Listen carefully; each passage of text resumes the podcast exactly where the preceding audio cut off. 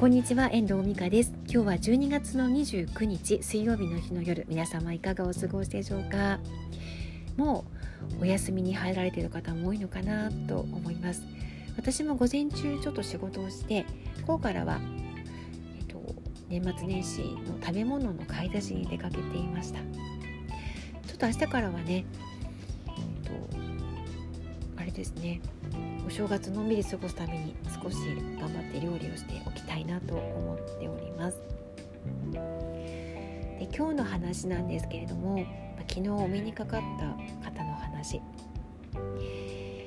昨日同じ分泌業をされている方札幌でご活躍の方にお目にかかってきたんですよね。私と同じように6年前にブログを始めて毎日ブログを更新されていてで今はね順調にお仕事が来ているという方だったんですよ。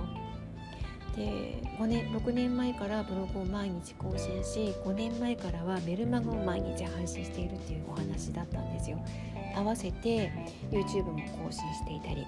ポッドキャストなんかもされていたので私の活動とかぶっているところがあったんですがやっぱり持続しているっていうのはすごいなと思います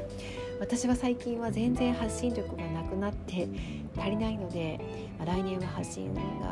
続けていけるといいななんて思いながらいるんですけれどももうちょっと戦略的に考えてやっていく必要があるかなと思っているんですが、ま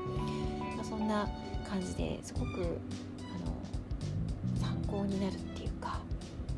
なんか同じ、まあ、匂いを感じるというかそういうことをね感じた次第でした。すごく本も読まれてる方で、男性なんですけどね当に何を聞いても返ってくるっていうか一緒にいたのがあのうちの長男高校1年生の男の子と一緒にいたんですけれどもいろいろ進路のことだったりとかもうちょっといろいろ話しながらねそのどういう方向に進んでいこうかなんていう相談にも乗っていただいたりとかして、まあ、すごく有意義な1時間半かな時間を過ごすことができました、自分の進路を決めていく上では自分のことを知らなければいけないということでいろんなお話もね聞いていただいて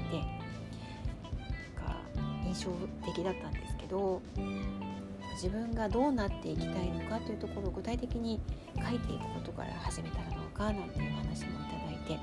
まあ、思思ってみると私もライターの仕事を始めようと思ったのは、かこの先の自分のことを考えて、専業主婦では嫌だな。自分の使いたいお金が自分で稼げないと嫌だなっていうのがあったのでそこからライター業を始めたくて、えっ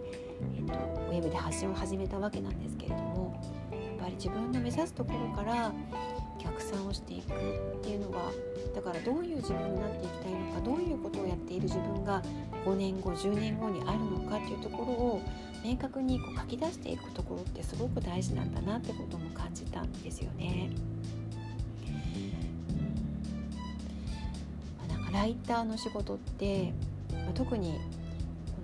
文章にこう言語化するっていうことについては自分の中の気持ちや思いを表現していくって必要があるんですけれども自分が何を考え自分が何を思い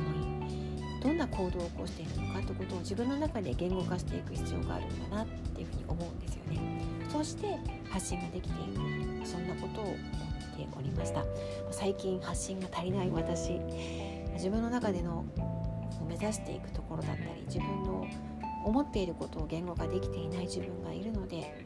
ちょっとね戦略的にちょっとまた発信ができるといいなとちょっとまだ全然計画立ててないんですけど考